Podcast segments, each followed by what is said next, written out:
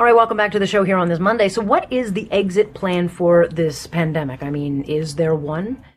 We're here into two years of this lockdown and restrictions, and finally, officials are starting to admit that we're going to have to live with this virus. Okay, well, what does that look like? I mean, you've got countries dropping masking rules. Doug Ford says, no, they're sticking around for a while. Um, you know, but now that we're 90% fully vaccinated, what does living like COVID look like? Will those in charge, I mean, finally fix the broken healthcare?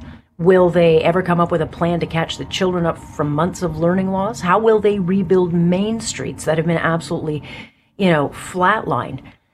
Coming out of this pandemic, it's pretty much collapsed a lot of our systems. So how do we rebuild? Justin Trudeau calls this the opportunity to build back better. Well, I think a lot of people just want to build back with something that actually makes sense. Irvin Studin is the president of the Institute for 21st Century Questions. He's also the author of a new book coming out, Canada Must Think for Itself 10 Theses for a Country's Survival and Success. Good to have you. Thanks so much, Alex. What's the top line of your book? I mean, what is, you know, the intentioned goal, uh, you know, for those who are reading this for you? Uh, the book is called uh, Canada Must Think for Itself, so I'm very uh, literal in that sense is that country is, has a very precarious present and a very uncertain future, and many countries, older, even bigger, uh, in many cases smarter, have gone by the wayside. So we're uh, a bit over 150 years old as, as a going concern, as a, as a complex federation. Do we have uh, the rest of the century before us, or will we also uh, disintegrate or collapse or, or, or endure some sort of um, in, increased calamity building on the pandemic. And, and obviously, I'm for continued survival and success. So the idea is that if we're going to survive, we really must, on all systems, think for ourselves. No one's going to save us. No one's going to do it for us. No one's going to do the thinking. No one's going to do the work. And thinking for ourselves really means across the systems of society. It's not just sitting behind a Twitter feed or uh, in in the abstract in one's car or at one's desk and saying, well, I can think for myself, I'm educated, I'm smart. It really is a systems approach, strategy, and real national effort. So the book is 10, uh, 10 vectors, 10 theses about how we do that coming out of the pandemic. Yeah, I mean, I think I think a lot of the frustration and anger that we have started to see resonate in this country, and some of it playing out in Ottawa this weekend, is this frustration across the board on, um, you know, why we had to lock down, which is a, you know, to cover and, and protect a very fragile and clearly failed health system. Um, so that has to be one of the conversations. You know, how are we, with all the billions and billions we spent, going to get the health system that, you know, we only have one in this country? So how are they going to rebuild health? And actually, will they do it? Given, as you well know, Irvin, they clearly didn't do that after SARS when we were told you got to get your house in order. And so one of the main areas, what will healthcare look like moving forward? How should it be rebuilt?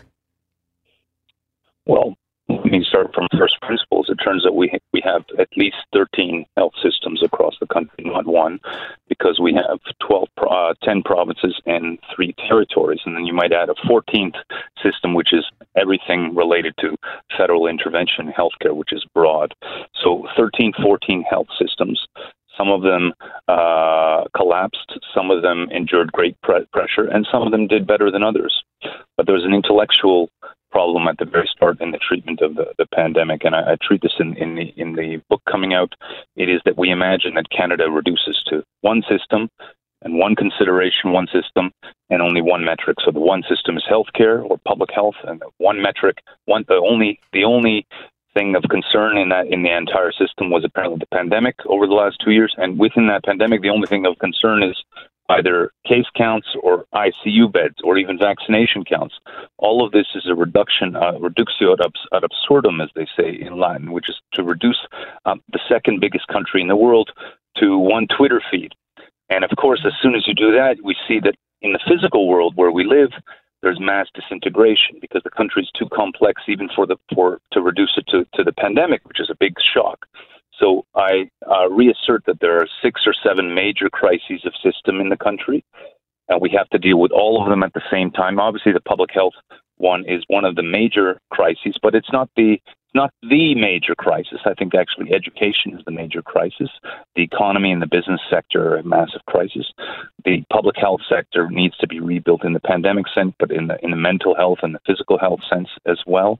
I should say that separate to the book, uh, and this is also a moment I'm co-chairing a new Canada Science and Policy Committee to exit the pandemic, proudly co-chairing with Dr. Kwadwo uh, Kyeremanteng, uh, Chief of um, of um, Emergency at uh, at um, the Ottawa He's Hospital. Ottawa, yeah the Ottawa Hospital is real, real uh, mensch, as we as we say, and we're we're dealing with that on the practical side. The book deals with a lot of the conceptual problems. We've had an intellectual collapse in the country. We've not been able to even understand our circumstance. Even what's happening in Ottawa uh, is an important reassertion reassertion of the physical over the virtual and feedback mechanisms from various parts of the country to decision making classes that although although well intentioned and, and, generally bright and professional, have been literally in Zoom rooms for two years, so not seeing the country. Mm-hmm. A country cannot function without feedback mechanisms, regardless of the intelligence of the of the decision making class. And our decision making class is, has been proven to be. Uh, again, patently mediocre under pressure. So we need to, to reinvent all of that because tomorrow, as I describe in the book, is, is extremely wicked domestically and internationally. So we'll have to up our game even more. Yeah, which then speaks to military in questioning you know, what what is our role going to be in the world? Are we just going to not have any role at all, or, or are we going to at least try to punch some some kind of level, um, you know, and, and defend ourselves? Uh, education, clearly, after what has happened to our kids. I mean, one of the big things, Irvin, I'm I'm stunned that we're still not having the conversation yet, two years into this thing, of how we get our kids caught up. There, there's an entire yeah. generation, certainly in um, Ontario and and I don't I, even Quebec. You could say there are kids in this country that are going to be generationally, all of them, at a severe disadvantage because of what they've gone through in this pandemic, and no one's even talking about it. I talk about it all the time, but it isn't a conversation. That, but it will be within uh, four or five months. So let me put the two things that you mentioned together in the context of the book and the practical work I do. Uh, you talked about what's Canada's place in the world. First of all, now, nobody owes us a place in the world. Nobody is saying Canada has this telos, and, and it wouldn't be nice if Canada stepped up and occupied this geography and really punched above its weight. Nobody in the world is thinking about that, and very few in Canada are thinking. So nobody owes us an existence. In fact, uh, many would presume that by virtue of our performance, start, and then now, now we go to the education question, we deserve to be crushed because we haven't perf- prepared a generation that's ready to deal with very wicked circumstances tomorrow. In the book, I suggest that we have a four point game this century, and people must understand we're obsessed with the United States, but we actually have the United States on the southern border, China on the western border, Russia on the northern border across the Arctic, and Europe on the eastern border. These are all great powers, all nuclear powers in the end, and they can crush us through 15 combinations of push and pull very fast. And they don't owe us anything. It is us that need to think, think for ourselves and fight for ourselves and assure success. Obviously, we've shot ourselves in the foot on the education proposition. How can we prepare to be successful tomorrow if we don't have an educated or a very educated population, if we have kids who have not, are not just underschooled, as you rightly express, and this is across the country, but no school at all. 200,000 kids across the country ejected from the school system altogether, still waiting to be reintegrated. Nobody's looking for them. Nobody's talking about them. So when the prime minister, with the greatest respect, talks about, again, still the pandemic, reducing it to single bullet points, he's not yet understood what's happening at his feet. Is that we are graduating a, a generation of kids who are right. not prepared at all for, for tomorrow. And the premiers uh, have, have presided over this uh, ignominiously in many cases. The prime minister doesn't know what's coming to populate the federal machinery. Yeah, well, they've got this um, kind of single vision issue on climate change, and then they're forgetting everything else in the room. Just quickly, uh, in under 30 seconds, Irvin, what is your mind thought? Uh, what's your thought as to like the biggest vulnerability that we have to correct, like immediately as step one of the exit strategy? We have to exit the pandemic with maximum energy and yesterday. But the pandemic means across the systems. We need to stop feeling sorry for ourselves, whatever one's position, sentimentalizing. We need to exit because the pandemic is by now the minor of our crises.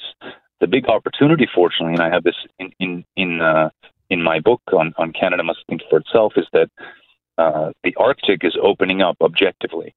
Um, climate change is not a bullet point; it's a fact. We're not going to reverse it. So the Arctic opens up. All of a sudden, in my in my uh, construction, Canada becomes the center of the world with a much larger population pushing to the north, and we have an international market at our doorstep that is two billion people strong across four continents, and we are the center of it. If we can think and prepare and, and build, and that really gives optimism to this ge- young generation that, that we've uh, made to suffer over the last couple of years. No question about it. It's going to be a very big job. Someone's got to do it. I just hope they do it right. Uh, very much appreciate your time, Irvin. Thanks, Alice. Have a good evening. That's Irvin Studin. The book is called Canada Must Think for Itself. It's 10 Theses for a Country's Survival and Success this Century, and it is Irvin's uh, view of what an exit strategy should look like from this clown show. I'm Alex Pearson. This is On Point.